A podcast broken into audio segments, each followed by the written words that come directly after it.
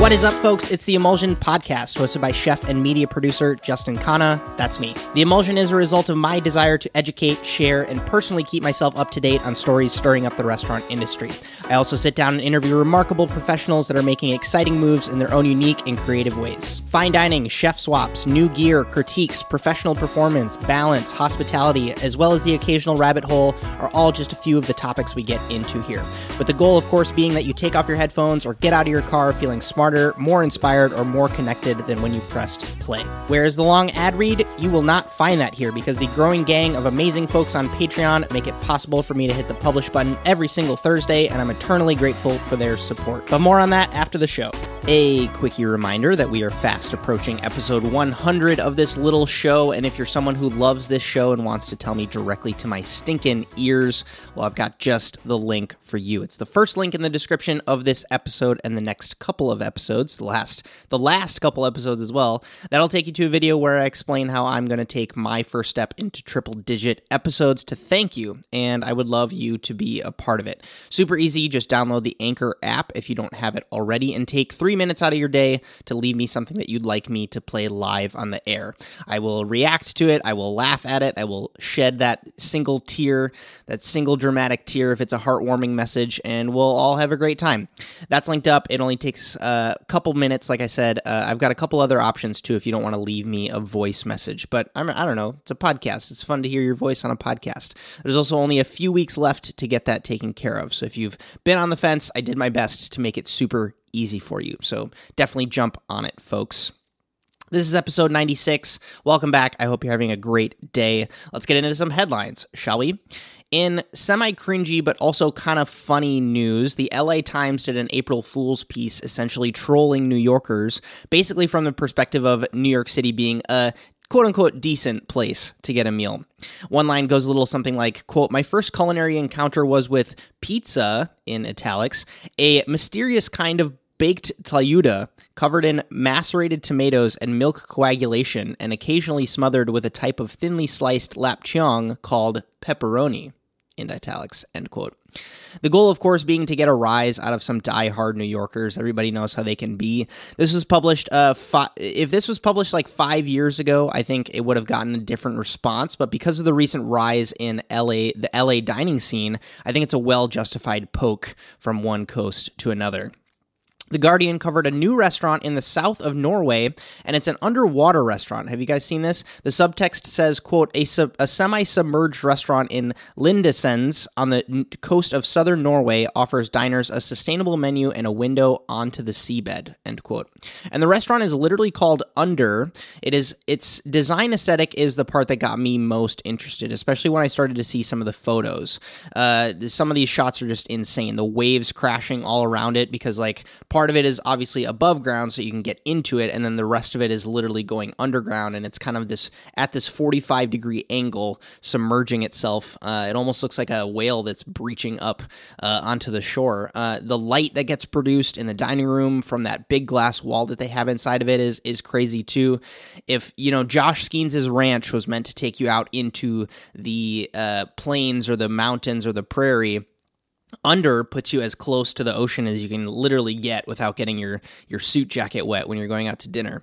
It literally opens to uh, yesterday, today, uh, yesterday. It opened yesterday, April second, which is going to be crazy to see how it does. The article saying a six million pound structure uh, in, in, that that's in the currency pounds, not in weight. Uh, it's it's close to the village of Båly in southern Norway's Lindesnes region.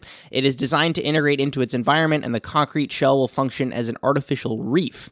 Under is also a research center for the marine life that flourishes in the surrounding waters, and it will host research teams studying marine biology and fish behavior. The restaurant itself seats 40, and a window 11 meters wide by 3.4 meters high offers a view of the seabed. The lights have been installed to attract sea life to the window. End quote. And I realize I'm kind of reading the article at this point. Uh, if you haven't seen it yet, it's it's it's not very long. I also want to touch on the way that this article is written. I thought was really really interesting by the Guardian. It's almost Instagrammy in nature. Uh, if you go ahead and take a peek at it, the focus is mostly on the photos, and then there's like two or three sentence captions next to those photos, and that essentially makes up the article. It almost tells the story without being one giant block of text and then a small photo and then another giant block of text and then a photo like most articles are written. And I can only imagine that makes sure that the article is relatively short and to the point as well. It doesn't. It makes sure that the the author of the article doesn't drone on forever uh, just to get a word count, right? I'm not saying that journalists should all ditch long form articles. I just think it's smart on the Guardian to kind of see what if we wrote our articles with photos like Instagram and captions like Twitter? At least that's how I'm seeing this this being written. So, carrying on, the chef is Nikolai uh, and as far as some other design elements, where you enter, there are more lights than when you descend into the dining room. So it's like that feeling of going from you know like the the outside world into going underwater. So the the it gets dimmer and dimmer as you descend into the restaurant, which is kind of cool. The menu costs 199 British pounds. Again, this is because the uh, the Guardian is covering it. It's booked all the way out through September, unfortunately. Although it, the the the web the article does say that you can still get some tables throughout the summer.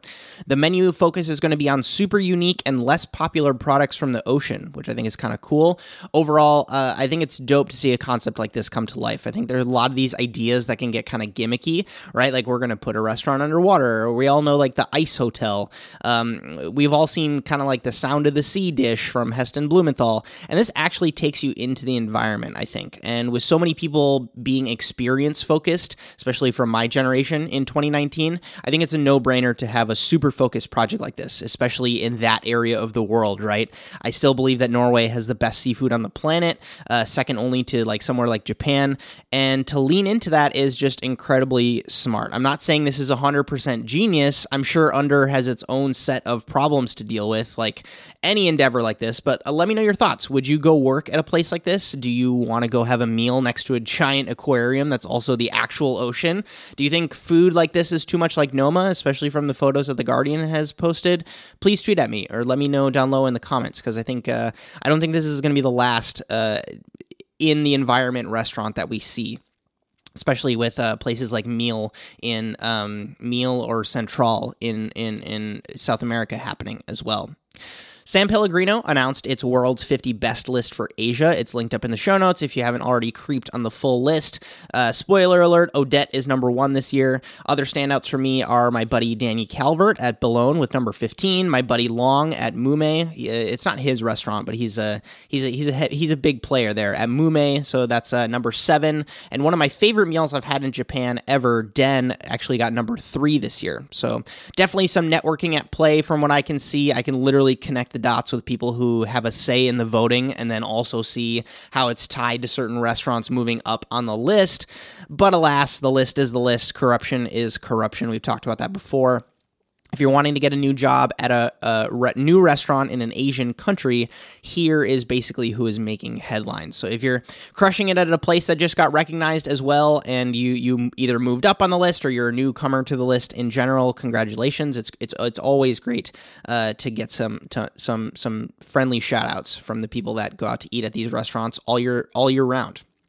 So next up, I just want to kind of put this on your radar. Uh, quote: A styrofoam bo- cup of watery broth, orange Jello, blue Gatorade, low-fat vanilla yogurt, a juice box of wild berry flavored Boost Breeze, a packet of Scandishake powder, and generic saltines neatly lined up on a dull gray hospital tray. This was among my husband's first meals in over two months. End quote.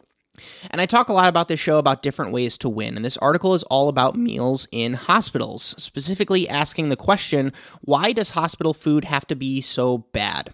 And I don't want to make it a main story because I personally don't have enough insight to lend any expertise. I've never cooked in a hospital, I've never cooked in any sort of cafeteria environment. Most of you know that I'm dealing with some poor health that's affecting both my parents, so it definitely uh, hits home a little bit. Thank goodness it's not too heavy on the hospital side of things, at least right now for them. But but I can definitely understand one of the big takeaways from this piece, and that's this fact. What people are eating has massive ripple effects on their physical and mental and emotional health, right? We all know that. Eating food prepared by other people is a very human thing. And when that can be present in someone's life, especially if they're going through a recovery or treatment, that can be super beneficial. So, this is just one of those on your radar kind of things. I think we all know about Dan Giusti doing it with Brigaid and kids' lunches in schools. Could you maybe be the chef who brings value to people and makes their lives better through your food? It's just you don't happen to be doing it in a restaurant, you're doing it in like a hospital or a clinic environment. Maybe you're super passionate about this or you see it as a problem that maybe you could solve. I would love to have one of you folks be the cha- that kind of change in the world, especially with uh, so many people talking about restaurants not being their ideal route, but they do want to make people happy with their food. Um, I don't know. Maybe you can be that that that chef that that makes that change. So the article is linked up. It's definitely worth your time if it sparks anything in you hearing these kinds of stories. Next up, I'm saying this one is a headline. It's really just a check in. We've covered the closing of David Bouley's restaurant all those months ago. I came across something. I don't remember if I got advertised to on Twitter or if it was Instagram, but I, I, wanted to give you guys an update on what he's doing now because, like I said, I got an advertisement that was like Bouley something something, and I was like, what is that guy up to now? Uh, and it's actually kind of cool, and it's something that uh, they've had in the works since way back when I staged there in 2011. So it's cool to see it all uh, kind of develop and, and see what it looks like now. So they've got so many concepts, it's a little tricky to keep them all straight, but this is what able, I was able to glean from their bio section. They've got three physical locations, right? Right? There's the old Bouley, and then there's the the Bouley that was next to that. And for anybody who's worked there or knows anything about Bouley, you'll know kind of what I'm talking about. And then there's this new kitchen space, and it's called Bouley at Home which was designed by a really high end home kitchen company. And that's linked up in the article. So, David himself has been traveling to places like Peru and Japan to learn all about how food can affect your health, and more importantly, how to cook in a way that helps facilitate that. Maybe he will be the one to be the hospital chef, tying all these stories together. I digress. Quote, whereas the current Bouley accommodates around 120 guests, our new Bouley will be just 20 or so seats. The new Bouley will tailor guests' menus to their specific needs and will be designed to optimize the healing power of food. He will create a healthier formula of eating. It will not be a quote unquote health clinic, but rather a restaurant of high standards, romantic and sensual in every detail. Supreme culinary excellence through ingredients and techniques will be the focus. The true value will lie in educating the diner in terms of why we choose what to offer that evening and how they can employ our choices into their lifestyle outside of the restaurant through small gifts of our healthy building blocks. End quote. And as far as a bit about the Bouley at home space, so again, the quote I just gave was for that first OG Bouley space, the one that got, you know, the rave New York Times uh, reviews, got Michelin stars. Um, I think it was just one Michelin star. Maybe it had two at one point in time. Someone can correct me if I'm wrong here. But as far, so now moving on to the Bouley at home space, that's a new one.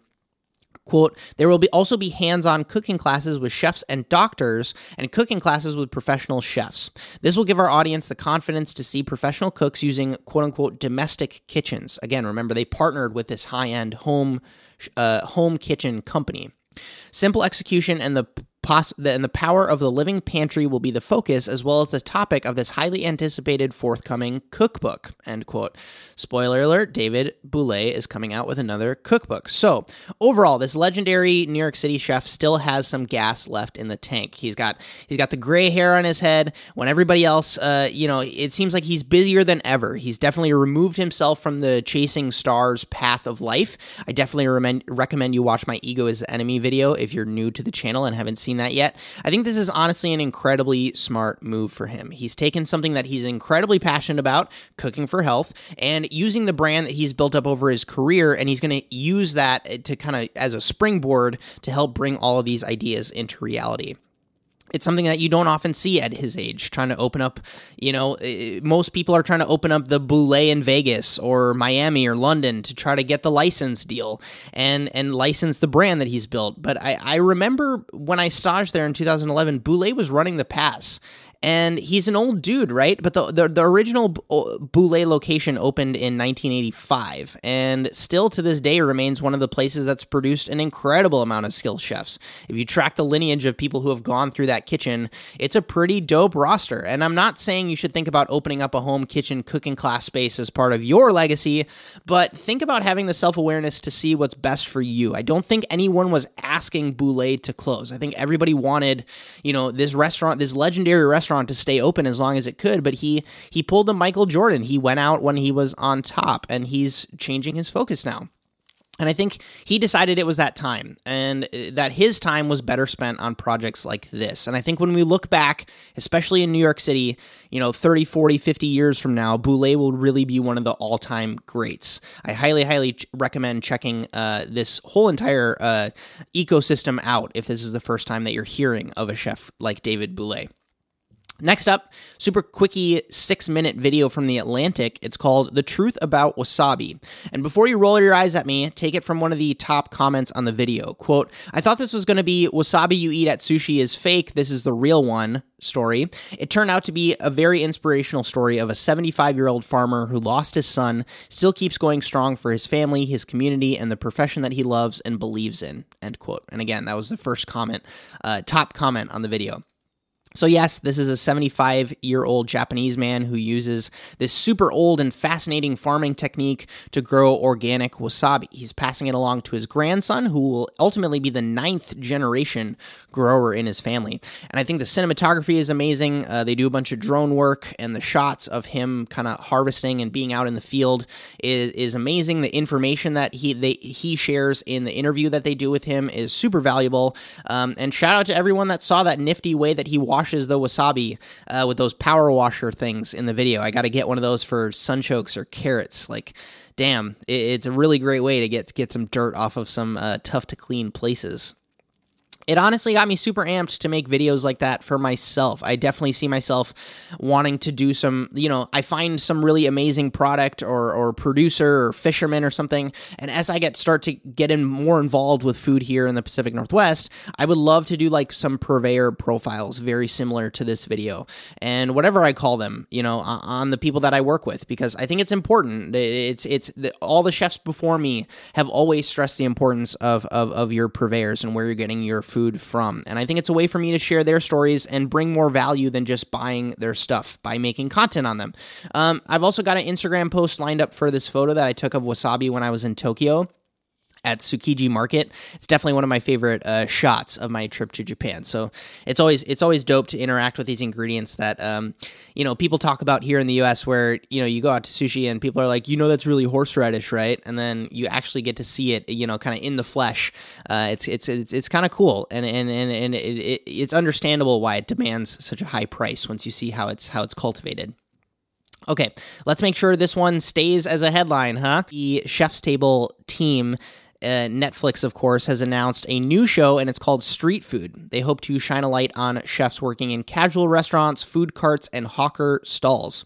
They will be in Asia, from what the article says. All the episodes, I don't think they're going to go to South America or any of the other places that are famed for their street food. And, quote, it sounds like this new project will allow Gelb and Co. to continue down that path by telling more stories that focus on small, family run businesses that specialize in the cuisines of the chef's homelands. All nine episodes of Street Food will land on Netflix on April 26th, end quote. And I'm actually super surprised to see how this was received. I think most people seem excited by the kind of line in the sand that this uh, David Gelb and his team have drawn. I know we saw a few episodes of Chef's Table last season and the season before that that focused on places that aren't crazy high end fine dining food, and they are a little bit more on the uh, the ethnic side of things as opposed to being super Western style tasting menus.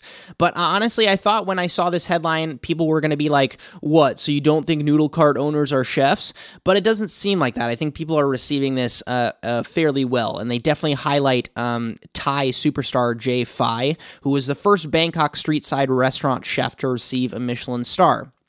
So I think we're seeing these lines kind of blur, right? Like you can have a street stall that has a Michelin star, and then you can also be a uh, a chef that cooks with very uh, homegrown intentions, a la Sean Brock. You know what I mean? And I think that's overall good. I think it goes back to my video about cook versus a chef, and I'm not going to hijack this story in any capacity. I just think this is a great pivot in seeing that we have these two very different storylines that develop, right?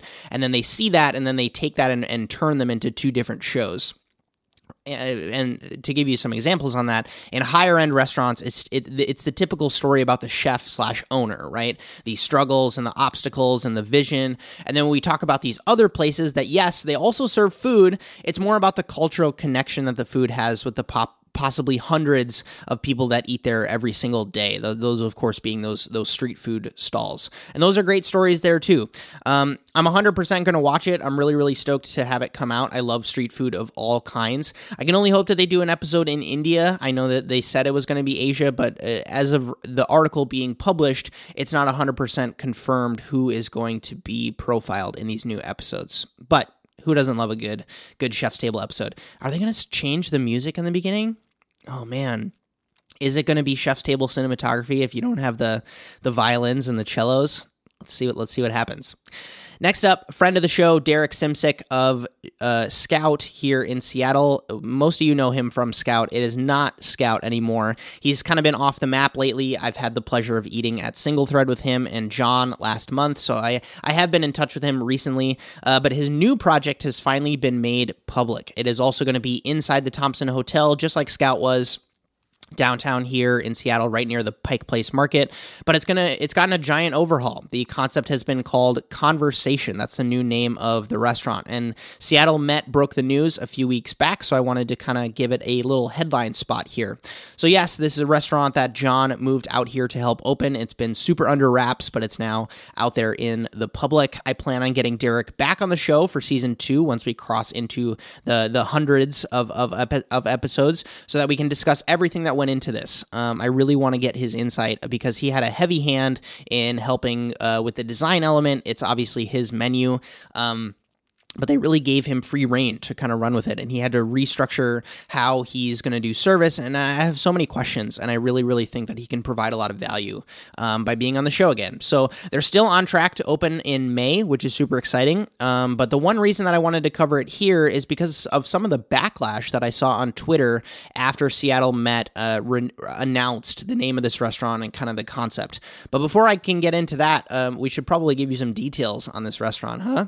Quote its goal, from service to food to design, is to offer an escape from digital life, or as the press release puts it, in this digital, digital era where text messaging and screen swiping threaten the allure of face to face quality time, conversation tends to create conversation intends to create an environment where human connection takes priority. Simcik will augment the globe-trotting flavor profiles with modernist techniques. There will be soils, edible dirt made from foodstuffs, for example, and a foie gras dish made with counterintuitive textures, light, airy, and cold. Various influences will come together in dishes like lamb en croûte with spring peas, tsukemono pickles, and crispy prosciutto, a blend of French lamb en croûte, Japanese tsukemono, and modernist techniques. The, pea, the peas will come in various textures, including freeze dried, end quote. So, as of now, the menu will be a la carte. There's definitely a tasting menu possibility when they weave that language into that tasting menu as well, saying, quote, the chef uh, the the tasting menu will quote have the chef talk to you kind of thing. Get it? Conversation.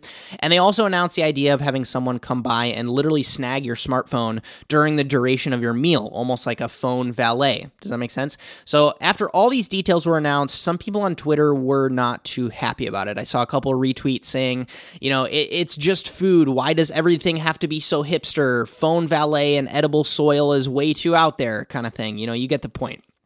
And I need to remove my bias to kind of give you my opinion on this. The last thing I want is for this to be a show where I only say good things about my friends, right? But I also need to acknowledge where the connections and relationships are. So, do I think that this is an easy target for people to scoff at? Yes. Do I think that Derek could have designed this to be a safe and profitable hotel restaurant with a club sandwich on the menu?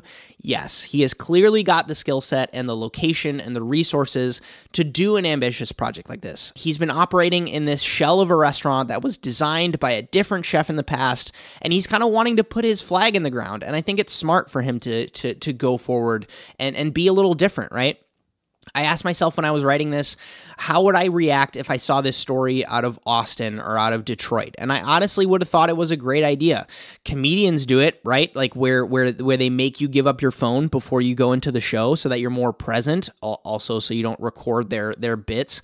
But we we we constantly see articles of people writing about social media and food. We're literally going to cover one later in the show here. And to have one literally start that conversation of what if we offer that as an option for people, right? I don't think it's all that crazy we've seen all these uh, examples in the past of you know you go to brooklyn fare and they prohibit phone use, or at least they used to. And it's an entirely different animal, right? What conversation is doing is offering an extension of hospitality, and that has a completely different intent. So if you're someone like me and you love taking photos and IG storying your meals, this might not be for you, like the phone valet system. But for someone who finds himself mindlessly scrolling through Twitter or Facebook at the table, this could be a really comfortable and even welcome addition to your experience. But as with all ideas, execution is, of course, the game, and we'll definitely have to see how it develops. And most of you also uh, know that I'm not one to give feedback on food before I've experienced it. Um, I've, I've kind of drawn that line in the sand for myself. I don't like people who talk or scoff at, at food. Uh, of course, there's people that have been scoffing at the edible soil and the modernist technique. We we all know that modernist technique can be fun and it can add an element that's different to the food, right? I said it I think 2 episodes ago. Too many people are relying on cooking over fire and Japanese aesthetics and if a chef has a skill set to make something that's delicious and unexpected, and it just happens to include this new modernist technique that wasn't available 30 years ago, I say why not, right? I think people are too quick to judge before experiencing it for themselves. And you you you can bet that I'm going to shoot a this place called episode for conversation. And I'm also going to have Derek on the podcast again to give you folks some more information because I'm genuinely interested in a concept like this and I love that he's doing something creative. Two quick headlines here to end this. The first is a story from Frank Bruni as an opinion piece in the New York Times, and it's all about eating out as an old man. And I say old jokingly, of course. He's only in his 50s, but it's it's basically his frame of reference on, you know, I used to be young and I used to like going out and, and seeing all these different flashy things. Now I value different things when I go out to eat. And I think it's a great way to think about target market and an exercise in thinking about, you know, from a chef's perspective, who is this for? This food that I'm cooking, this experience I'm designing. And it's a great read if you're a young whippersnapper and you want to learn about why, you know, certain tables will sit there for four hours and spend $5,000 on wine and cigars, and certain people only want the thing you light on fire tableside. I think you should read this if you're interested in that, you know, consumer psychology and why different consumers want different things. And to kind of give you some insight on it and to end this this headline, I will end with this quote here. Quote, a close friend my age put it this way. I used to care about being entertained and now being soothed feels more important. Life, it turns out, is hard. Restaurants shouldn't be. End quote. And the last headline here Food and Wine put out an exhaustive list of the best coffee in each state of 2019. It's a mammoth of a list. It's actually the second year that they're they're doing it. I don't know how I missed the first year's edition. I'm frankly pretty surprised that they didn't partner with a sponsor and find a way to sell this. At least from what I saw from the article, there there wasn't any monetary gain that they made from this. Uh, they were just hoping that people would read it, and I I just think it's incredibly well done. It, it, it was it was done with the capacity that they could have partnered with uh, Lexus or, or, you know even like a company like Michelin, not Michelin themselves, but like a company that encourages travel and encourage people to get out there and, and explore these coffee places because it, it was that well done and well researched. And I'm going to use it as a resource during my travels. Most of you know that I use coffee shops as a way to explore a new city. But how in the world did they come up with this list? Quote, in order to claim the top spot in your state, you had to be an actual coffee roaster for at least two years, if there was enough local competition to make this possible. Having great coffee was important, but as in 2018, we've held more consumer focused approach. This is not a trade publication, focusing on roasters who are able to deliver the whole package or close to it. Spectacular coffees, great retail operations, and passions for hospitality, community, and better still, complete sustainability. End quote. So the project itself took 12 months to complete, so they are probably already working on 2020's edition. And, quote, in nearly all cases, site visits and tastings were conducted anonymously. At no point in the process did I solicit free samples or accept any kind of influence over the process. It's admirable how many of the top operations remain content to let their work speak for itself, but it's also interesting to see which roasters are now relying on hired publicity guns to buy them their legitimacy, end quote. And I think that this is a really fascinating example of someone seeing, oh, people are willing to to take a look at restaurants that are really operating at the top of their game and seeing awards being given out and uh, visiting them more frequently and people can get press for sharing their thoughts on these places. What if we did that with coffee? I think that's just a fascinating connection there. And what's great is they included a winner for each state and then also a section underneath it called tasting notes, where they go into some proverbial runner ups, right? Which is great for someone like me because for example, I live in Washington State. Their pick for Washington State is down in Olympia, which is, you know, maybe about an hour south of here. So I went straight for the tasting notes to see who they recommend in Seattle. So shouts go out to Espresso Vivace and La Marzocco Cafe, two amazing spots here in town to kind of get your fix. So I definitely recommend checking it out to see who was picked for your state, especially if you're a, a coffee craze crazy person like me. All right, that's it for headlines. I need to go ahead and say a, a, massive thank you to the amazing folks on Patreon that help support this show with their hard earned dollars every single month. I really, really appreciate it. Going into today's beverage, uh, it's it seems like it's it's nighttime, but for the folks watching on the video side, that will start to see that it's uh, getting brighter and brighter. It is quite early in the morning. This this this episode started recording at six thirty in the morning, so this is my first cup of coffee for the day. A uh, Ethiopian uh, Guji from Stumptown. Most you know that I love this coffee. Uh, Anna and I will frequently pick this over any other uh, coffee that we can snag at the store. Um, it's not as warm as uh, when I started this show, but you know, that's what happens. That is what happens. Main stories going on to the main headlines. I was going to make this a headline, but damn it, Soleil Ho, your writing is too good. I gotta elaborate a little bit more. So it's called, and you might have seen this quote, The French Laundry's Bong course is a brilliant act of artistry, end quote whew, there's a lot of words in that uh, that that that headline that we need to unpack. So for those of you that haven't been following along with recent pieces of press related to Thomas Keller restaurants, Pete Wells wasn't too happy with his last meal at Per Se. And referencing one of the components in a dish, he compared the quote mushroom bouillon to dirty bong water, end quote. And I think some of you remember me covering this as a story, or maybe especially if you're in the New York dining scene, you remember this article where he kind of uh, slashed the the the component that was poured tableside for him. So in Soleil Ho's recent trip to the French Laundry, the sister restaurant, of course, of Per Se, they did a tableside presentation with a bong and mushroom bouillon as a quote unquote play on that review. End quote. Her thoughts? Question mark. Quote he winked at us as he poured the porcini mushroom broth, indeed the color of rancid bong water, into my bowl. I marveled as it cascaded over the vegetarian pot-au-feu of carrots, oxheart cabbage, and a layer of leeks wrapped around black winter truffle confit. Made it look like a beef bone, which is kind of interesting. It was a brilliantly executed in joke. End quote please definitely read this if you're into tongue in cheek references. A PR person uh, from the restaurant says that this is kept at the restaurant for industry folks, the bong itself.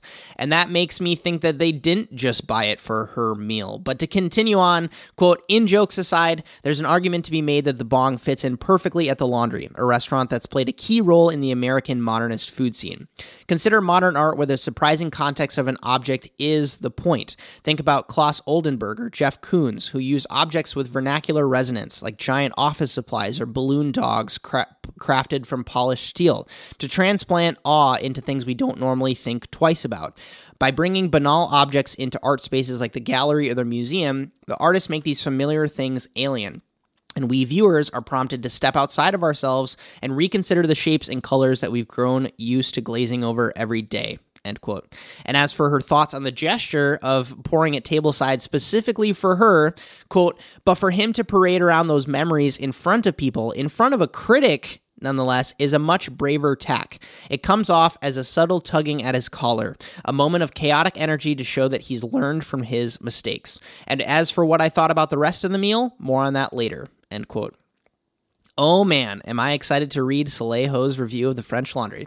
But in all seriousness, how amazing is this example? How much did it suck to see that review from Pete Wells? You, your, in my opinion aside, I think this should serve as an example to all of us to not take any of this too seriously. This this career thing that we that we do. If you get a bad review, but your restaurant is still busy, and you can actually have the humility to make fun of yourself during a dish presentation that also acknowledges the negative feedback the same time, what a win, right? Like, what a shining example of what it means to be great. I think so many people focus too much on, you know, this week, this month, this year. But when you're playing an infinite game, something that I've talked about at length in a podcast earlier this year, you get an incredible opportunity to recall something from two years ago and chuckle at it, right? Because you see how things evolve and, and how important it is to keep moving the needle forward. Do you have thoughts on this? Is there is, is there a view that you've gotten maybe in the past that you can flip on its head and present in a new way or a, a fun, creative way?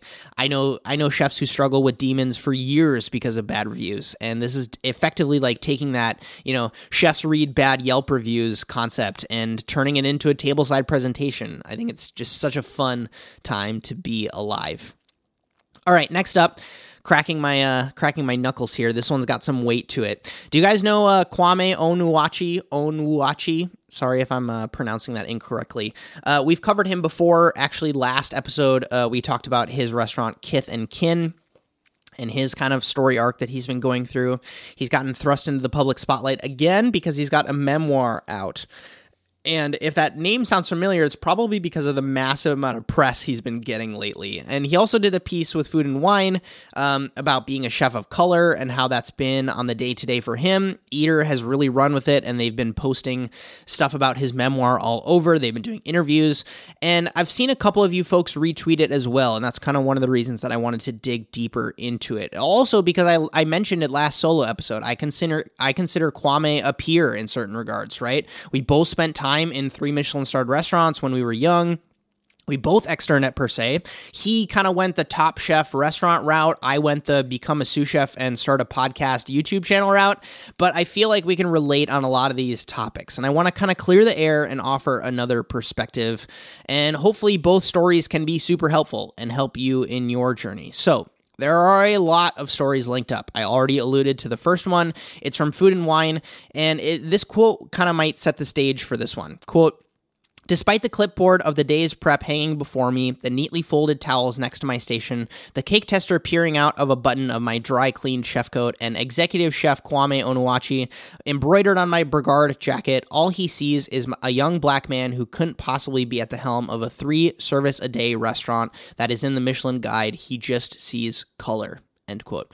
And this is in regards to um, you know, like uh, purveyors coming in and dropping off orders and they will only want to talk to the white guy right? Like they don't assume that someone of color can be can be running the show right? And what he's calling attention to in this piece is look I am a minority in this. The majority of fine dining restaurant owners are male and white, and the piece is called A Jury of My Peers, basically requesting for more diversity in food writing, more diversity in restaurant ownership. The piece saying, quote, hiring more people of color to review, patronizing more restaurants run by up and coming chefs of color, hiring and investing in people from all walks of life and celebrating different cultures is a genuine way to help support this kind of stuff. Let's not for, let's not let's not forget it's only been 55 years since we've been able to sit in restaurants legally. My mother is 54 for context. End quote. Okay, so that's piece number one. I'm not brushing it under the rug. We're going to get back to it. I'm giving you all the information so then we can get into that. Okay, so piece number two is kind of a call out piece. So in Kwame's memoir, he references his time at 11 Madison Park and he tells this story. I'm not even going to paraphrase it because so many things get taken out of context when people paraphrase longer blocks of texts. Um, but I, I, and, and I, I would not want to be the root of a bad rumor. So please read it if you can see how the facts get presented. But this is the very, very brief TLDR. Chris Kent, who went on to be the chef de cuisine of 11 Madison Park, allegedly said racist, derogatory comments to Kwame while they both worked at 11 Madison Park. Kent is now emphasizing his denial of these claims, saying, quote, it's just hurtful that someone would think that it's a race-related issue. I'm sorry if I've ever made anyone feel like that, end quote. And then there's also a line from Kwame's memoir saying, quote, the most insidious kind of racism isn't always being called the N-word. At least that's shameless enough to get you fired. It's the unspoken shit, the hard to prove, hard to pin down, can't go viral, day-to-day shit. It's being passed over time and time again. It's having opportunities you know you you earned never materialize. It's that no matter how hard you work, it's never good enough. It's not even seen. End quote. And 11 Madison Park says that Flint is no longer with 11 Madison Park and that they weren't aware of any of this happening, although the piece does reference that Flint could be quote unquote tough at times, think punching walls and, and things like that. And they're going to investigate further, apparently. At least that's what they told uh, the press. Okay, then in the promotion of the book, this is moving on to a different piece, right? Hillary Dixler from Eater sat down with Kwame for an interview, and they talked about this concept that keeps coming up in the memoir of, you know, working your way up and quote unquote paying your dues. And it's referenced pretty frequently, and I'm going to read you a little bit of the Q&A here to give you some context, only because I don't want to uh, take take any of this out of context or paraphrase to the point where I'm, I'm missing any of these nuances. So, excuse me if this is a little bit uh, long winded. The first quote that I'm going to read here is the line that motivated the entire piece, that motivated the whole interview. Quote, More infuriating is the question about to whom I should have been paying my dues. It seems like the only ones keeping track are the white guys with tall hats. And how did those guys get into the club? By paying their dues to older white guys with even taller hats. End quote. Okay. So, starting on the interview here, Hillary asks, and again, I'm slightly paraphrasing here, quote, what happens when you're paying dues to people who don't look like you, who operate in systems that are meant to keep you out? But also, you understand why one would have wanted to work at Per Se or 11 Madison Park before doing something on their own. Do you feel like there's some way for this industry to make room for young people who are in that period without defaulting into the dues paying mentality that seems to be inherently stacked against them? End quote. And then Kwame saying, quote, as a young professional of color too, you teeter on, okay, I go here to this restaurant, I pay my dues, and then eventually I'll get to open up my own restaurant. The reality is you go there, nine times out of ten, it's the unspoken racism, the not moving you up, the let's try again in a year and see where we're at. It's not necessary. For me, I had my own path. I got exposed to fine dining, one from living in New York City, two going to the CIA and seeing the opportunities that were there for the externship program. For me, it was a different narrative. At Per Se, I didn't get paid to work there. That's now a real reality for people in general, but from where I come from, where we take care of our families, it's a collaborative effort when we're at home. I pay some of the electric bill, and everyone pitches in to make ends meet. That's not a reality for everyone. It shows in the systematic oppression. I don't think it's necessarily necessarily intentional, but I remember there was this other kid that was an extern there and he lived downtown near Per Se. Yes, he didn't get paid either, but his rent was paid for. His parents sent him money every weekend and he was able to get there easily. I had to travel all the way from the Bronx and spend two hours in transit to get to Per Se. It's not an equal level playing field. When I get there, I'm exhausted before I even step through the door. I remember one chef telling me I was the laziest person he had ever met in his entire life after I had to work at 6 a.m. as a backup chef for Chopped, a paid job, just so I could afford to pay rent to come here. I was noticeably tired. No one ever asked, Hey, are you okay? It was like, What are you doing? You're so lazy. You know that? You're the laziest person I've ever met in my entire life. And meanwhile, I was there working for free, busting my ass. End quote. And I'm inserting another quote from Kwame here to give some context. This is from another question along the same lines. Kwame saying, Who am I to say that you're not ready to go on and do their own thing? Who are they paying their dues to? If anything, you're paying your dues to yourself. When you feel like you're ready, you should be able to go out and do whatever you put your mind to. This is a very short life we live. I would hate for someone to not strive for something and always have that, what if I would have just done this? End quote. Do you see why we had to cover the stories in this order? Hillary asks about calling people out by name in his book, a la this Chris Flint guy. And was he nervous or uh, concerned about the repercussions from possibly doing that? And Kwame saying, quote, when people realize, oh man, I've done that. I shouldn't do that anymore. I didn't know that these small little racist jo- jokes affect people.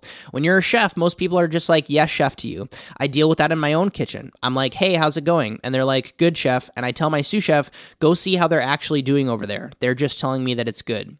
You have to push through that little area of uncomfort uncomfortability, whether it's speaking up, speaking out, or just believing in yourself. End quote.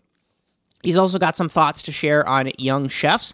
Keep in mind that uh, Kwame is 29. He says, quote, I don't really have the answers for you, what you should do specifically. I know as a cook, I can give you what you need to work as on as a cook. Hone your craft, more importantly, keep your station clean, the normal things of being a good chef. That's the foundation. To garner exposure, there's a multi- multitude of things you can do. You can start writing, you can start doing YouTube videos, you can start doing pop-ups, you can start doing what makes sense for you. Maybe you want to open up a food truck after this. You can go right into that work after working in this kitchen. If you want to open a restaurant this big, maybe start with a smaller one. End quote. Okay, last article in this. There this is the first time we've had four articles to link on one topic. This is great press for Kwame. I just hope that you're still with me on this story because this one really really hits home the hardest for me because I remember people talking about Kwame because he was at Per Se just months before I was there. So literally what he talks about in this experience is exactly what I went through during my 6 months at Per Se. Kwame was there for 4 months, which I think was like the standard length of an externship. Um, I had a I decided to stay on for a couple extra months uh, voluntarily, believe it or not. Uh, so, then the reason that I that I want to preface with that is because a lot of the people that he talk about are the same people that also managed me. So it was the same chef de cuisine the brigade structure was exactly the same. Uh, him and I were doing exactly the same prep tasks. So, if anything, for anyone that was wondering what my my time at Per Se was like, uh, definitely read this piece that I've linked up down below, um, and maybe just you know, this this will will serve as a, a storytelling uh, from someone who is much more proliferated at at writing than I am uh, to kind of tell these stories. Okay, quick coffee coffee sip here before we dig into this because uh, this is going to get meaty. He tells the story of doing the eggshells for the truffle custards. For those of you that don't know, Google per se truffle custard and you'll see it's the idea of serving a dish inside of an egg. And in order to do that, in order to do that and make it kind of fancy and soigné, you need to remove the membrane from this egg. I think most of us know what that looks like. So at Per Se, this was done by using a tool to crack the top of the egg with a perfect circle. They would then we would then separate out the yolks and the whites after you pour the egg out of the shell the yolks would then would first go to pasta. The whites would go to pastry for things like uh, uh, macarons or meringues. And then you would take a tournée knife and score the inside of the eggshell. Then you would submerge the shells in a solution of water and distilled white vinegar and then you would uh, after they would sit there for a minute it was usually warm water. You would go through with your finger and you would peel i'm going to use my cup as an example here. You would go in with your index finger and you would slowly start from where you made the crack to kind of peel down this membrane and you needed to make sure that they were perfectly clean so that the next day the canapé station person had eggshells to make custards for however many VIPs were that there were that day.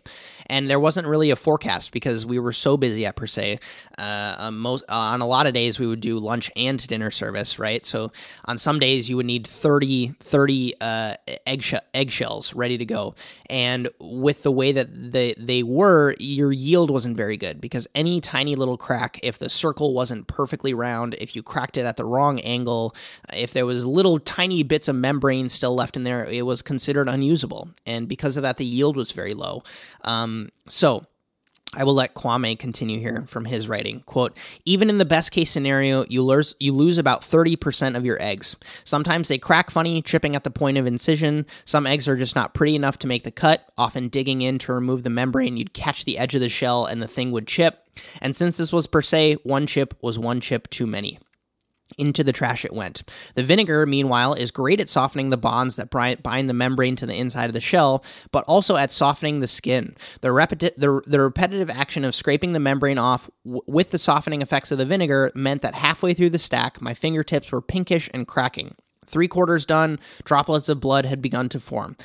This this I noticed with some alarm and admittedly some pride. Looking down at my perfectly clean eggshells, I saw e- each one speckled with some blood. Before because I was on egg, egg duty for 1 month, my fingerprints vanished. Basic training was working. Who I was before I walked into the kitchenette per se was gone. Even the knowledge I thought I knew, I didn't. There was the one there was there was the way that everyone else does a task, and then there was the way that it was done at per se. End quote.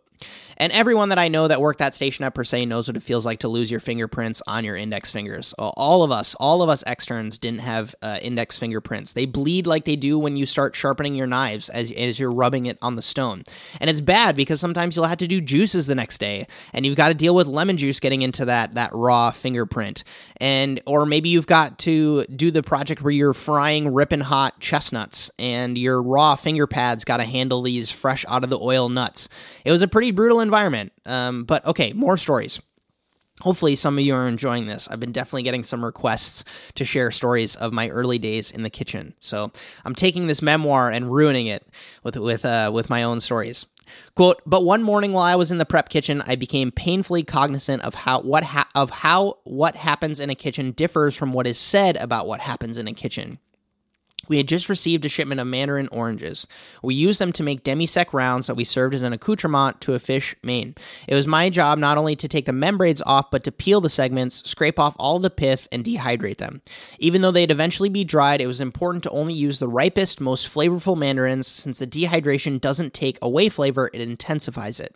The batch I was working with that day was clearly off. The oranges were, cl- were already desiccated, their flavor paler than what I was used to. Part of my responsibility wasn't just to prepare the oranges, but to taste them too. I knew that if a diner sent back a dish or if it made it to the pass and Chef de Cuisine Eli Kaimeh kicked it back, it was my ass that was on the line. So when I saw these oranges and tasted them, I knew I had to say something. When the sous chef supervising the commis kitchen at the time passed by, I told him I didn't think we should use the oranges. He grabbed a mandarin and looked at it. We can still appreciate its beauty, he said, which is a very per se way to say STFU. Quote, I don't I just don't think it tastes good, chef, Kwame replied. What the fuck did you say? The sous growled, his cheeks flushing with anger. No one asks your fucking opinion. Are you going to question my taste buds? He went on bellowing. Nobody wants you to be here. At this but at this point, I had recovered Kwame had recovered enough to realize Kwame had just been driven into crazy town. And then the sous chef saying, Why the fuck would you tell me that? I'm not your fucking friend. We don't have fucking conversations, he continued. Sorry if you're listening to this in your car with your small children. Profanity, folks. I'm just saying saying what was said in the in the in the in the memoir. So this goes on to tell two more stories about working on the Garde Manger station as an extern making the salmon cornets and also sharing the time when he piped up during a menu meeting and actually got his idea featured as the big meat dish on the menu for those of you that don't know, the menus at Per Se get written uh, over again every single day. So whatever you prep that day is no longer good. You the the structure of the menu stays the same, but say for example it was uh, wagyu as the as the meat one day, it would probably be lamb the next day. And if you're doing uh, the salad course, would maybe be a dish of heart of palm one day, and then the next day it would be a radish salad, right? Um, and the tasting menu stays the same, but all the ingredients, all the flavor combinations change. And that that that menu is written after service. So if the last ticket comes in at 9:30, then that tasting menu for the the the savory side probably ends at around 11. After you're done cleaning, it's probably around midnight. So then at like 12:15, you're sitting down to write a menu that sometimes takes an hour. So you're probably done uh, with your shift at like 1 1:30 in the morning. And the the story he tells here is one day when they were were you know sitting around at two in the morning, uh, really stressed about what to put as the big meat dish. So it's a it's a good story if you if you if you're into stuff like that. So.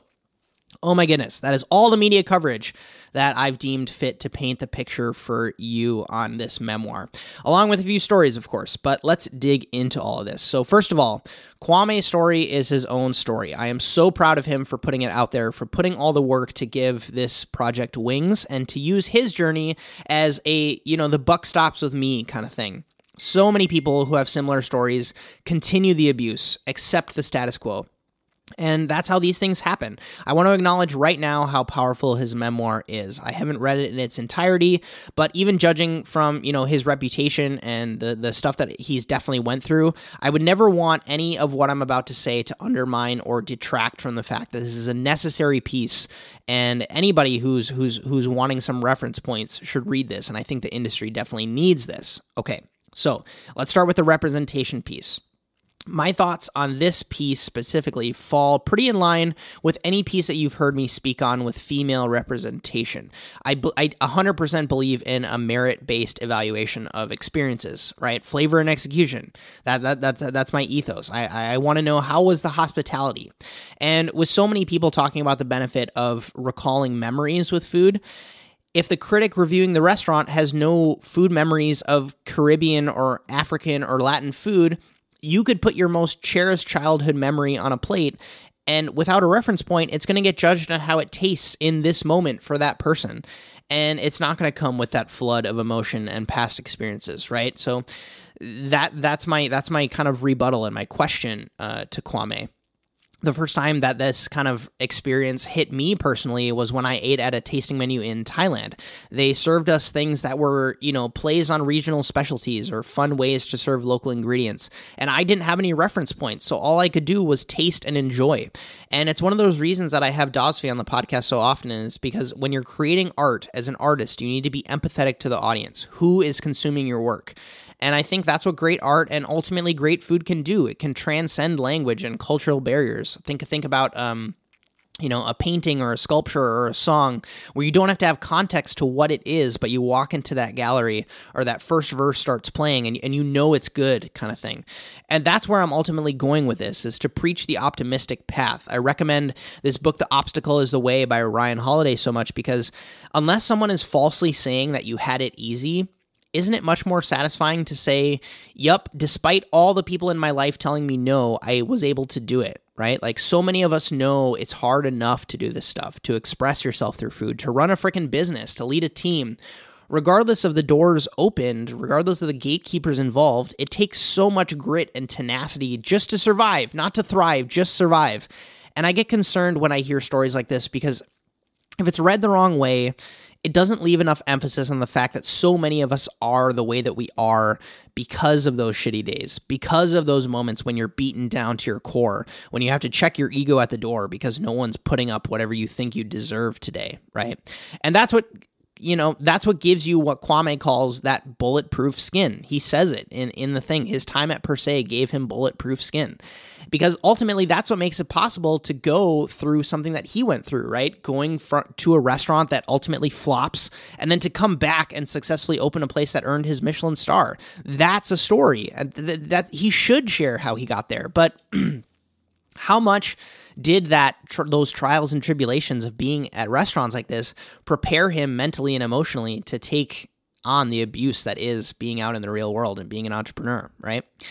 So going back to the per se times when he's talking about all these different kitchens in the article, there was almost this brigade inside of the brigade, right? And I'm I'm going to give you some background onto what per se is actually like under the hood here. So if you're a prep cook, if you're a commis at Per Se, you got paid, and that was kind of like the beginning entry level uh, times at at the restaurant. Everybody starts in the commis kitchen. If you're a sous chef from Jean Georges coming into work at Per Se, cool, you start in the commis kitchen, right?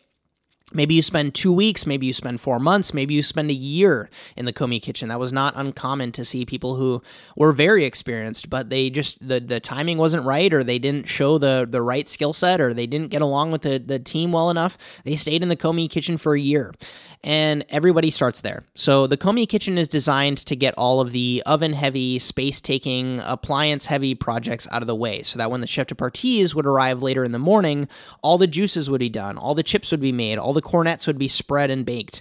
And that would make sure that when the sp- kitchen space got tight, it was basically only knife cuts and stove work left to be done. And that was mostly what the chef de parties did. So, under those commis, so there's the the chef de part, there's the, the the management team, then there's the chef de parties, they run the hotline, and then there's the commis. And then under that, there was a team of externs. That was like four or five of us. That team had tiers too, the extern tiers. There was AM externs and PM externs. And if you were new or if you sucked, you were an AM extern, juicing 30 limes for the bar, peeling uh, f- five kilos of carrots, bagging cilantro oil in tiny cryovac bags, cleaning the dry storage, inventorying produce, refilling the pepper mills and the ninth pans with salt for chef de parties. That's what an AM extern did. The the super bottom of the the the rung tasks. If you were a good AM extern, you could help with chips, but most times externs didn't touch the chips. I remember one day we were so behind and I got to help make chips and I thought it was the coolest thing ever. Um, okay, then there were the PM externs. There was usually only two of them, and they would come in with the chef de partie. So they were part of the chef de partie team. So if AM externs were part of the commis team, PM externs were part of the chef de partie team. They PM externs weren't technically better than commis, but they were kind of this different class of people. And like I said, there were usually two of them, and they would um they would pick the herbs. That book, that little book that I showed you, uh, folks, in past videos, where I would keep track of the two thousand five hundred to three thousand microgreens that I would pick every day. Yes, that was my job when I was a PM extern. Uh, peeling the eggshells, like Kwame says, doing the maybe uh, doing the cornets during the service, right? Picking parsley, uh, maybe working with the butcher on a couple of meat projects or cleaning lobsters. That was the PM extern's job. So, for reference, I did about half and half. I started in the AM, and then towards the end, me and this little female Korean student made, named uh, Mijin were the PM, the the two PM externs. Her and I were the the PM externs. And if Kwame had one experience, I had one that was entirely different because for me, it was like, who wants to go online and do cornets? Mijin always got to go on the line, and because she was this cute, spunky Korean girl who didn't speak very good English, tell me that's being racist or sexist or whatever right? Like, yes, I'm half Indian, but I never told anyone that. Everybody thought that I was a white kid because I didn't have a beard at the time. And the fact of the matter is, I looked at this like, oh, damn, I must not be good enough. That's how I framed it, right? And that created this super intense fire in my belly that made me want to work harder. Do you feel me? I didn't blame it on anyone. I didn't blame it on circumstances. And please, I am not attempting to play any sort of victim by comparing myself to a Korean female chef in this case. But ask anyone that worked at Per Se at that time. Mijin was Eli Kaimeh's favorite. Remember, Eli Kaimeh was the chef de cuisine. And so he would always pick her over me with certain projects, right? Like, oh, we have this project where you get to actually butcher fish today. Mijin, why don't you go do it? Justin, why don't you go pick the herbs, right? I felt like I was always getting the short end of the straw as an extern. But, you know, I didn't complain. I kept my head down. I kept working, right? And so, where am I going with this? I love the story of I had to work so fucking hard to get here. I do think that there are better ways to equip people with the skills and the lessons they need to go out and crush it after they've left you, as opposed to being this berating, uh, dictator style, uh, no, you don't deserve my respect kind of kind of environment. But, and this is a very large but, I do get frustrated when people qu- question the why should I have to pay my dues kind of mentality because it's clearly fueled by anger and all this pent up emotion, right? Like any anyone listening right now could apply to get funded by WeWork Food Labs. We covered that last week. Anyone could set up a Squarespace site for $20 and sell tickets to your pop up. Anyone could join one of these chef incubator programs or compete on TV or start a YouTube channel, right? The barrier to entry is so low. The gatekeepers have less power than they've ever had before. And I worry that discouraging people from following the path that you went down won't make them better or worse than you. They're just going to end up in an entirely different place. And at that point, you might not have the tools in your tool belt to help them, right? Like, I can't email my last chef and ask for help right now. I just can't. In a macro sense, I can on certain issues, right? But I've gone so far away from the restaurant path that any advice that he would give me on how how he might want to help me is possibly to my detriment because in his heart of hearts, he is a restaurant chef. He loved using the words my restaurant. And it was one of his biggest goals and drivers, and he's still crushing it. And I love that. But I want to emphasize the incredible lineage that comes from the master and apprentice relationship. One generation to the next. One learns, one teaches. The taught teaches the learner. And it continue on continues on, right? Maybe I've gone too far down the path of, of where this article started. Maybe it's all twisted in my head. I don't know. What are your thoughts on all this? Because I get frustrated that that people like Jessica Largey, people that like Kwame, people these peers of my generation who went through this, you know, who went through this boot camp, this this abuse that goes on in some of these kitchens and that shaped them into the chefs that they are. And they don't want to do this to the next generation. If you don't replace it with something else, we end up with a different next generation and maybe that's good, maybe that's bad. What's ultimately going to happen is it's going to be different, right? Like the army is the way that the army is, at least here in the US or any any armed forces is because it's strict, because SEALs boot camp is so fucking hard to get through. And yes, you can go through that and you can end up a different person and you can manage in a different way. I don't know. I guess I, am I'm, I'm raising these questions because I'm concerned because we don't know what happens, right? And so we know what happens if it continues. I don't think it has to continue the way that it does. I am not saying that the culture of of talking down to people is not true at per se. There is definitely an archetype of people that they look for. Uh, I think it's more along the lines of being uh, what did the chef de cuisine of French Laundry always tell me? Focus, dedication, commitment were always the three that he wanted out of people, and I don't think any of that had to do with the color of your skin. Um, I remember being on Cheese Station for a very, very long time at French Laundry. Uh, and people would pass me that I didn't think deserved to pass me, but they would. And you can't tell me that that's because of the color of my skin, right? That was based on my performance. And so I get very, um, I, I always like to offer this as a rebuttal because I, I was in the same exact environment. I went through this same exact bullshit. I went through the, I interacted with the exact same people as you. And all of my stuff was merit based because I don't think anybody thought of me as a half Indian, half white kid. I think most people thought of me as a white kid who was very serious and kind of quiet. And and yes, I maybe joked around a little bit, but I was very serious. I wanted, I was there for the right reasons. I just didn't get picked for whatever reason. Um, and so I, I, I feel for Kwame in this in this realm of not being able to get picked. Um, but for different reasons. And I think that is kind of like the takeaway that I want to leave you with is don't think that this only happens to people of color. Don't think this only happens to people of certain sexual orientations. Don't think this only happens to people of certain genders, right? It happens to people who don't have the merit to move forward to. Not only, but in addition right? And that's that's maybe the only perspective that i want to to to lend and and that i want to you know i want to set the record straight and i want to make sure that people know all the sides right? Do you agree with kwame's suggestions on minority representation and paying your dues and work environments?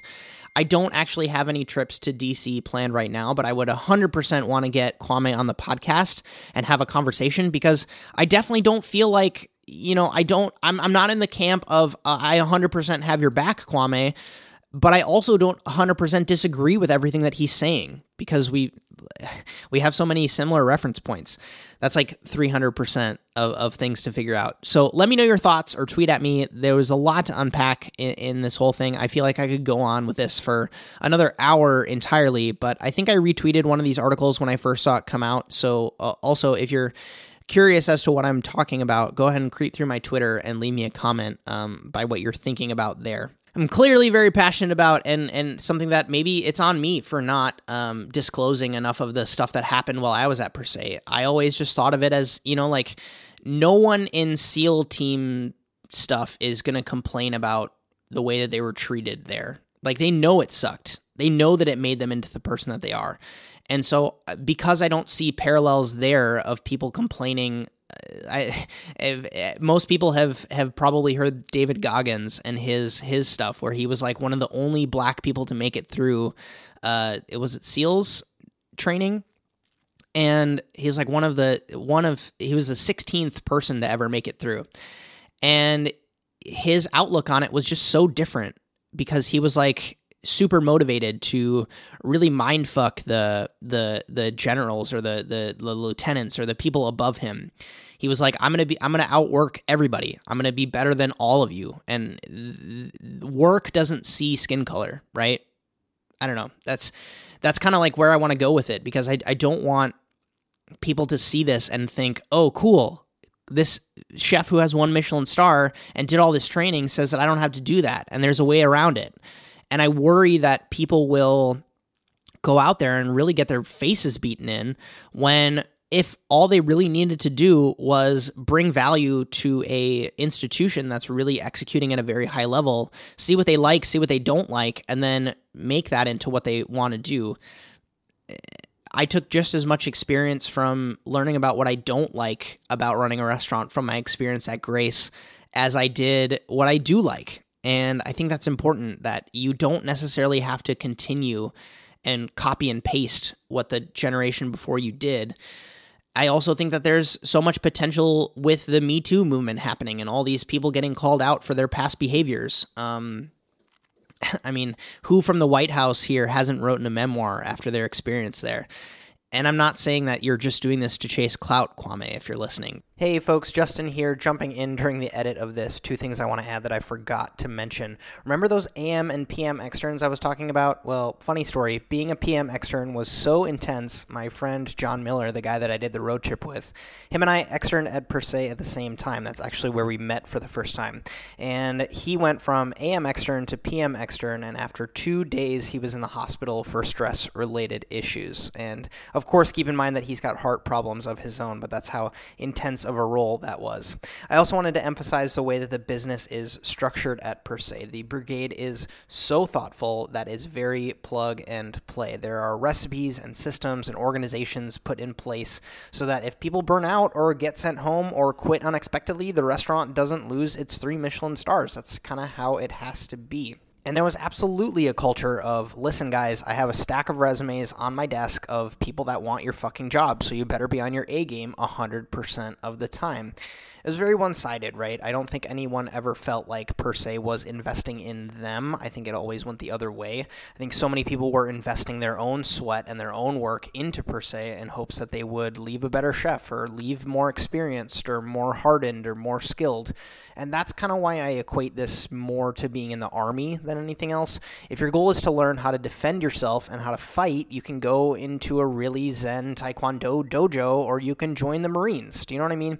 you're going to get to your end goal, but the path that you go down to get there is going to result in a different kind of warrior. And I think the same is true here. No one is saying that working at 11 Madison Park is a prerequisite for opening a successful restaurant. That's that's crazy. But you go work at 11 Madison Park for a very specific reason, and it might not fit your idea of what an ideal work environment is, but it's hard to deny how that level of discipline shows in the quality of the food that's produced and how consistent they can continue to be. I hope I'm making sense. Okay, back to Justin. Yeah, I just think it's something that I really wanted to cover because it really hit home for me. So, again, please share your thoughts. Um, that's enough. That's enough rambling here. Let's change up the pace a bit, shall we? That got a little bit heavy. There was this hilarious piece that came up called "Instagram Mastermind Creates Fake Influencer Account That Racks Up Free Meals."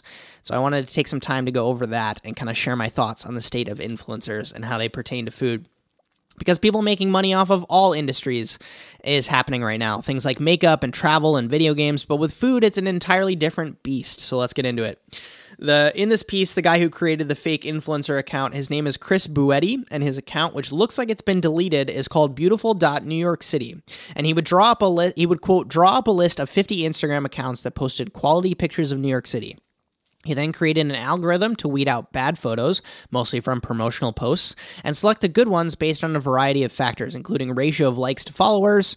The data scientist then wrote a script that randomly applied generic comments like, Who can name this spot? and You haven't lived until you've died in New York and as as well as photo credits and New York City specific hashtags to these pictures.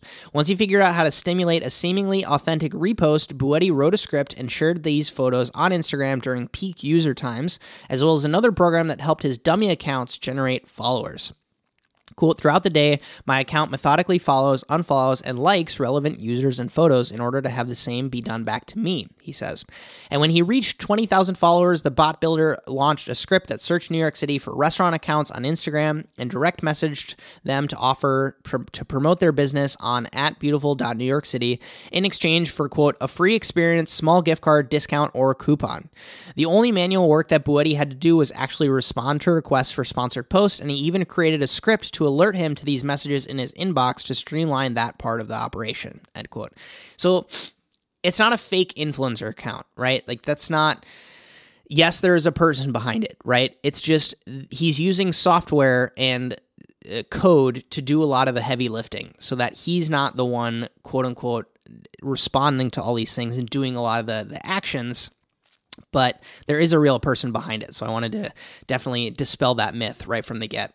And the funniest part of this whole thing is that people weren't even mad about it, right? Some of these people that he was reaching out to, they were like, Are the followers real? Because technically the followers were real. It's just how he got them was a little bit roundabout, right? So then these people would would see this and they would say, Oh, cool, that's a worthwhile marketing investment. And I'm like, You right, you right, that's that's true.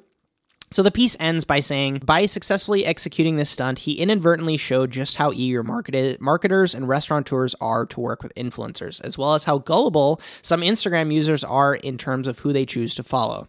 And in light of this reveal, restaurateurs are now forced to worry about whether the influencers reaching out to them with freebie requests are real flesh and blood humans or simply bots doing the bidding of social media masterminds. End quote. And that's the ultimate question, I think. But so many people forget that this is still the early days of this kind of marketing and consumer slash brand relationship, right? Like back in the day, I can only imagine the first time someone got a flyer on their car. It probably worked really well. And then all of a sudden it got annoying. And then it became socially unacceptable just to plaster your marketing budget on someone's windshield. Everyone is still learning how all of this works and how it integrates into their own businesses. And I'm one of them, right? Like I had my first two really worthwhile brand partnerships this year with Cap Capital One and Four Seasons. And I do so much in-person word of mouth marketing for these companies that I that partner with me because I genuinely enjoy using their products or interacting with their brands, but I can't include that in my Instagram stats. So like if someone books a room at the Four Seasons because of my word of mouth, how can I prove that that was a worthwhile partnership to them? Right? Do I want partnerships that are transactional like that? I'm not sure. It's a great question. I'm working on getting my friend Connor on the podcast. He runs an account here in town called Find Me in Seattle, and we've had conversations at length about the ROI, the return on investment of working with influencers. So he's too, super transparent about the fact that it's not always the case. So sound off in the comments if you want to hear that convo because he literally works with small businesses and specifically restaurants all day for his business. And he's, I think he's got a really, a lot of really good insight on the topic. But I definitely wanted to dispel that myth that it is a fake influencer because he's still a real person and it's still aggregating around a topic that he's doing. And it's not like a influencer farm where he's got 16 accounts that he's running. I mean, maybe he does now, um, but yeah, I just think it's a it's a, it's an interesting time to be alive when you can um, outsource a lot of this work, quote unquote, and maybe it's not all the way 100% genuine, but if you're curating a certain amount of content that is proven, like how is how is what he is doing all that different from Netflix deciding to recommend you content based on what you like, right? Like he's he's curating a feed based on what he sees other people enjoying, and he's just using software to build it faster. Um, I don't think it's the end all be all, and he's going to be able to retire based on this uh, this kind of a job. I also just think it's an interesting uh, uh, uh point on consumer psychology of like I followed those accounts early on in the days, uh, where it's just a beautiful, it's a beautiful account. You just want beautiful photos in your feed, not necessarily following people who are all about uh, doing promotional posts all the time and I think it's just a fine balance. So speaking of foodies in general, and I am changing my plans on this this one. I really wanted to dive deep into this piece, but it's not as clear and concise as I would have hoped. It kind of bounces all the way around the map. Uh, as you can see in the show notes, it's called "What Was the Foodie." And it's almost a snapshot of dining and eating out right now. And don't get me wrong, I sincerely enjoyed it. It was a really good read, but and it it really ties a bow on this episode, and that's why I really want to end with it and make it the last uh, main story here. So it's it talks about cultural nuances and representation and cheap eats and fine dining and the history behind how food in America became what it is today and I won't leave you completely empty-handed here, uh, because this this line kind of bookends the article and bookends this whole episode. "Quote: Without a doubt, food has become newly political. The difficulty at defining that politics, however, lies in the fact that food culture is precisely coextensive with human culture. Food is virtually synonymous with life. We all need to eat, and we all need to stop and consider our eating habits. We are all really pondering a galaxy of concerns that all, seem all out of proportion with, say, the desire to eat a croissant." When a behavior happens constantly, it can almost be impossible to gain the Archimedean point necessary to see it clearly. End quote. So I highly recommend you read that. And next up, if you aren't, you know, driving or cooking or whatever you're multitasking with while I'm in your ears, it's definitely uh, worth your time. Direct answer coming up next. I have a couple of DMs that you folks send me, and with your permission, I like to share my answers with this podcast in a in hopes to help the greater good. Um, the first one comes from Bradley Gorge ten. He says, "Hey Justin, I'm a first year culinary student at SAIT in Calgary, Alberta, Canada. I found your channel a few weeks back, and I have a career fair tomorrow. If you see this, I was wondering if you had any tips on what to say to a chef when you're meeting them for the first time and asking for an internship." This was a couple weeks ago, so uh, you, your your career fair has definitely passed. I, I hope it went well. I'm sorry I didn't have the time to uh, elaborate more before the fact. I think most uh, people that go to a career fair are looking to get access to to candidates, right? And most of them are pretty entry level things, but most of them are usually on the corporate side of things because most corporate jobs require a, a, some sort of a degree. Um, that's why a lot of these things are held at, at, at universities or schools. Um, they also want to know that they're getting someone that has a little bit of, of, of background. I think the worst thing that you could do is um, go up and expect to get a job right off the bat. I think if you have a script in your head and you're going to make the the win for you to um, to have a job after your conversation, I think that's a that's a that's a fallacy, and you're not you're not going to to accomplish that. I think what works best is if you can um, do a little bit of research beforehand, very similar to what I talk about in my stagiaire email template, and see who is going to be represented at these fairs. And then, you know, pick the five to 10 people that you want to get to during your time at the fair and come up with like you have a stack of folders in your backpack and you're very you're very clean about how you do it, right? So you have a stack of folders in your backpack, and one says Restaurant Daniel, one says Jean-Georges, one says Per Se, one says Brooklyn Fare, and one says 11 Madison Park. And because you know that all these Michelin star restaurants, or, you know, all these places that you want to go are going to be represented at this place. And so then you have your letter that you use my stagiaire email template for and that's your cover letter and then your resume is clean and it's it's printed and it's right there just behind it and you also have some references to go along with it. So then that's your three page packet that you're going to to hand over. And then you approach this uh, this this stand that you've researched and you figure out who that gatekeeper is and regardless of who it is maybe there's two or three people there and you introduce yourself you you ask them you know kind of what kind of positions are you hiring for? You you you lead with some questions to make sure that you're inquiring that it's a good fit for you at the same time. And if they happen to say you know do you happen to have a resume? Because everybody knows why they're there it's a job fair then you say, Yeah, I actually uh, wrote this letter because I've been researching your menu, and uh, there's a couple dishes on there that really inspired me, and I've included this in the letter that I wrote for you guys here. And then, how much more of an impact does that make as opposed to the guy just before you who just handed a, a, a resume over, right? Um, so that's definitely worth your while. Um, the other thing that I would I would recommend is to, and this is personality specific, I guess, but I never felt all that productive when I would go to career fairs with other people. If I would go, you know, with with a couple of friends of mine who also wanted to get jobs, some people really like having that moral support. I really like being strategic. I really like um having the laser focus of knowing these are the seven places I'm going to hit today. These are the the the people that I really want to speak with and the people that I really want to interact with and make sure that my documentation gets in their hands and then going for it because I know that some people can get distracted by having people around them and sometimes if you literally approach a stand with your friend and if their resume looks better than yours then it's it's tricky because if they have either more experience or or they've had more schooling or you know what have you you're not setting yourself up for success. If you can show because think of think of it both ways right? Because what if their resume your resume looks better than theirs? Then you're kind of saying these are the kind of people that I hang out with the people that are not really on my same level the people that aren't really um, I don't know, and I, I don't want this to come off as as being elitist or anything like that, but I think that there's much more value in you having a game plan and being focused and doing it by yourself, um, rather than kind of bouncing around some of these these these stalls with your buddies and and asking for positions, if that makes sense. So hopefully that that answers that question. What to say when meeting a chef for the first time? Yeah, it, it, do do your research. Make sure that you say um, certain things that inspire you about that chef. If you if you were to walk up to me and say something like, "I really love the idea of working media into food and and and using uh, digital content to help drive revenue in addition to just uh, serving tasting menus," that would get my my attention much more than, dude. I think it's so dope that you worked at Per Se you know what I mean? Like, so many people know that. But what am I working on now? And why are you interested in what I'm doing now? And how can you potentially provide value to what I'm doing now? That's what I would uh, formulate your your conversation with.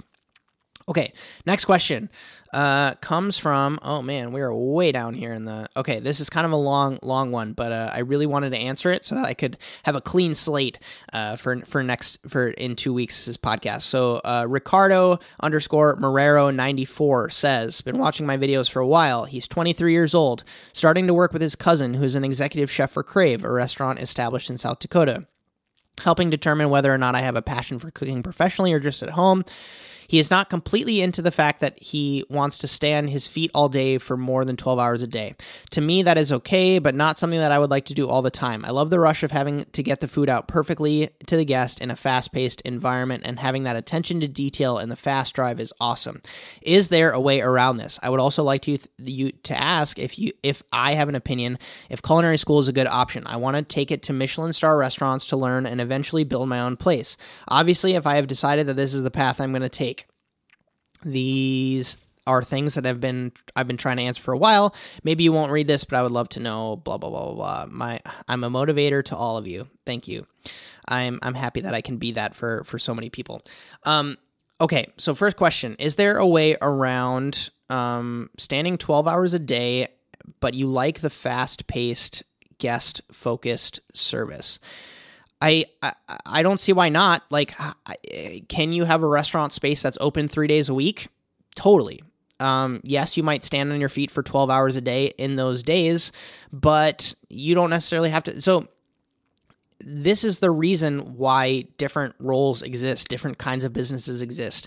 Yes, it might seem like on a chef's table episode that chef is there all day every day but they aren't necessarily standing on their feet for all those days. Like maybe they're in meetings for four hours a day. Maybe um, they're doing administrative work uh, for four hours a day. Maybe they're on the pass for four hours a day and then maybe they're doing ordering after the fact for for two hours after that right? That makes up a 12 hour day um, for for for some of these um, more experienced chefs. And especially like if you're just starting off, you're definitely working for standing for 12 hours a day. But um, I don't like when when you are owning a place, you're not often running around on the line all day. You're doing more uh, higher level tasks, and so yes, you might stand on your feet for some time, but but you hire people to do some of that other work for you, and we've talked about that in the past. So I don't think that you have to squash your dream just because you don't like how many chefs do we know and that we've talked about in that James Beard episode that just roll in for 6 hours a day and that's their business and some people like that and some people hate that. Some people like want to work towards that. Um, and I don't think that you like you have to decide what that looks like for yourself. If if you're going to have this moral distress from feeling like uh, you're not giving it to your giving it all to your restaurant because you aren't in there for 12 hours a day, then don't open a business like that. But if you can have the confidence to say, this is my business and I've structured it so that I can um, come in for the eight hours a day that I want to come in, and I structure it so that, you know, my staff has, has overlapping work patterns so that there's an AM shift and a PM shift and nobody at my restaurant works for more than eight hours a day, that's great. There's tons of restaurants that do that, that now. So um, this is just a very common thing that I see with people where they get they get teased into the industry for for one reason, and then they see this harsh reality of their first job, and then they think that that's how it is across the board, and it's not true. There are so many other ways to win, and so many other ways that people op- their, operate their businesses. So I would hate to exting- extinguish your flame just because you're you're frustrated with how it is right now. Um, but hopefully that that that helps. Also, pop ups, man, like you can you can have one job that that that pays your bills and then because you like the fast-paced guest focused environment maybe you do a pop-up once a month and that gives you your your quote unquote fix uh, for the day and you're doing something else uh, for all the other times. Um, i think that there's there's definitely room for that. Uh, if culinary school is a good option because you want to make it to michelin star restaurants if you feel like your experience at the at the uh, in south dakota sets you up to get into a Michelin star restaurant, you don't necessarily need culinary school. But because you say that you want to build your own place, and if you feel like you don't have the chops to have marketing and finance and, and, and accounting and, and management under wraps, maybe there's value in you going to a school, maybe for you know business. But yeah i hate to end like this because this is uh such it feels like a cop out but truly i don't have enough context on you. I don't know what like we haven't talked through enough of these finer details and that's what i do in things like coaching calls. And i i for those of you that have been kind of on the fence about it i did just lower the price on it because i want to make it a little bit more accessible. For listening this far in the show getting through direct answer you can use code end of the show for another discount on that on that if it's something that you want to continue talking through. And i also do uh, three month long coaching relationships with people so that they can work through a specific transition. So if it's something that you want to uh, talk through more, uh, I, I, I hope that helps but you're also super young. So I think that in in in three years, your perspective on the industry is going to also be very different. So that'll do it for direct answer. This is the second installment here of Suit Up, the segment of the show where I share some in the moment insight of what I'm doing as a co-founder of a food focused startup. So at Voyager's table right now, we had an insane win last week where we did our first out of city event, uh, and that was a dinner as a team. So my co-founder and I did 12 people in a super small dining room.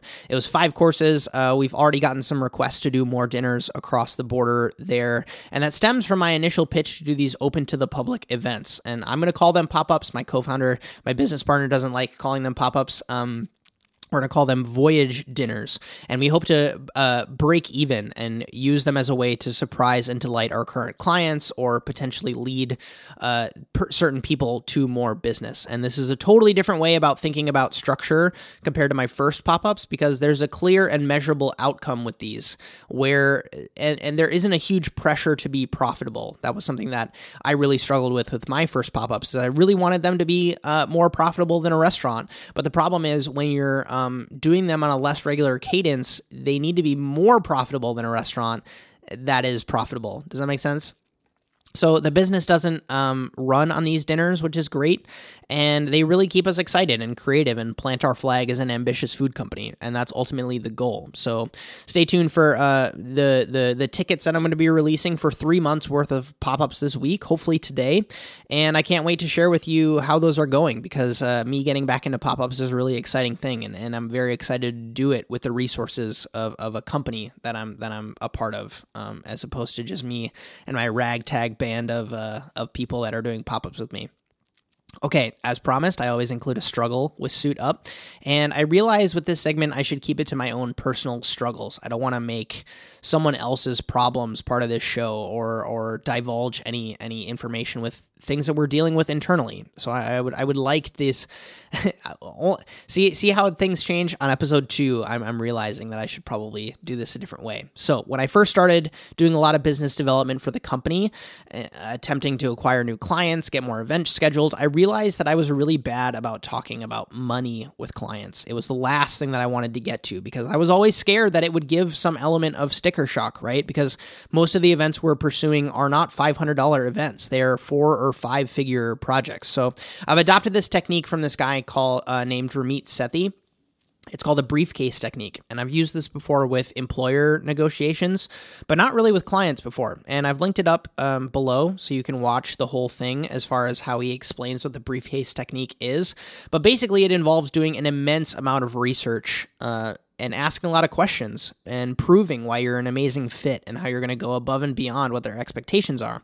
And then and only then do you talk about money. And if you've done it right, it becomes a mere triviality. And it's a really beautiful thing when it works. When you make someone realize that you can help them look like a rock star or blow their guests away, it truly becomes this priceless thing. And then money doesn't really matter anymore. And I actually used it yesterday to triple the revenue that we're going to bring in for an event in June. And I know with stuff like this in practice, uh, it, it, it sometimes can be weird if you do it on the phone. I actually like prefer to send it through as an email um, because then they have the time to have whatever reaction they have uh, in their own time, in their own space. And it's not like you're standing on the other line after you've delivered this figure and you're waiting what they have to say.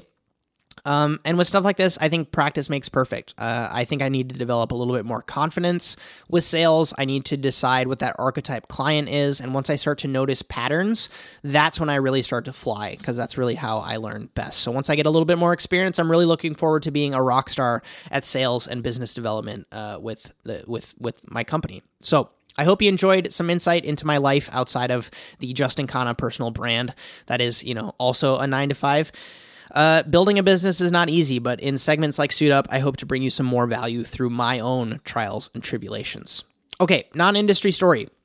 I've got two this week. The first one is this. This is the Peak Design Tech Pouch, and I freaking love this thing.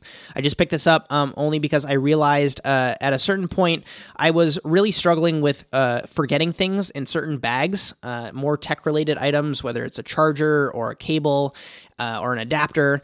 And um, this makes it so that I can go from my backpack to this new sling bag that I have, um, and everything is in here. What I really, really like about it is the fact that when it opens up, it's not a giant rat's nest of a thing.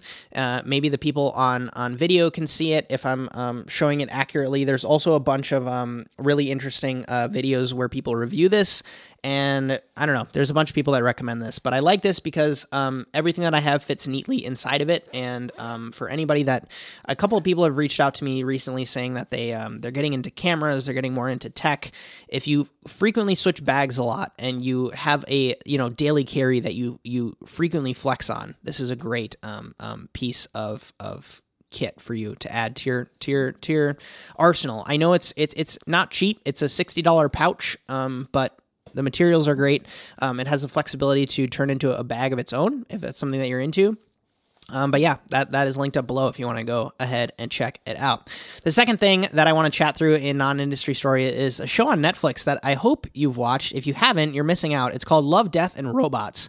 That guy Connor that I mentioned earlier actually turned me onto it. It's like a six to 11 minute uh, each episode is about six to 11 minutes. They're all animated and they're on Netflix and they're all different in storyline. So they don't form a cohesive season. So each one six minute episode is different from the next 10 minute episode. And they go from like three robots walking around in a post apocalyptic world to the story of how yogurt took over the world. And the first episode is this insanely gory humans telepathically controlling these fighting beasts and then two women making out at the end. It's crazy, right? And, and I think it's insanely entertaining and it's super digestible.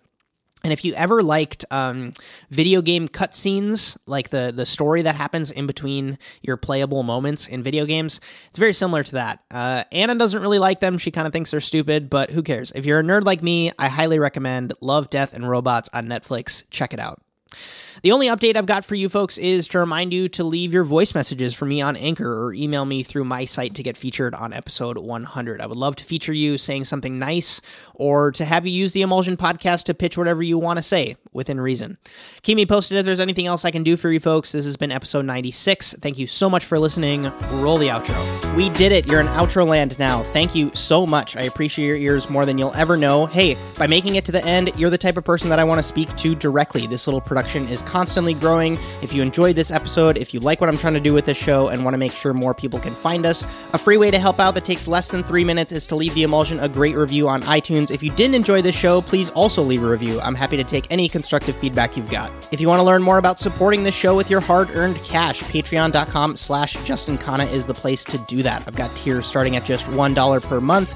Let's say you just like being involved through suggesting stories to be covered or asking questions to my interview guests. You can stay up to date by following along on Twitter or Instagram that is linked up in the description for your convenience or always available on justinkhanna.com. If you're on YouTube and listening, you can take this show on the go because this is available on all podcast platforms, including Spotify. And if you prefer video versions of things like my interview shows or the shorter intermezzo episodes and you're listening audio only, please check out my YouTube channel to see more of that. Now's normally where I'd say my name is Justin Khanna and I hope you have a good one, but you've probably got another podcast episode to listen to. So I'm just to get out of the out of the way here. Excuse me. Pardon me.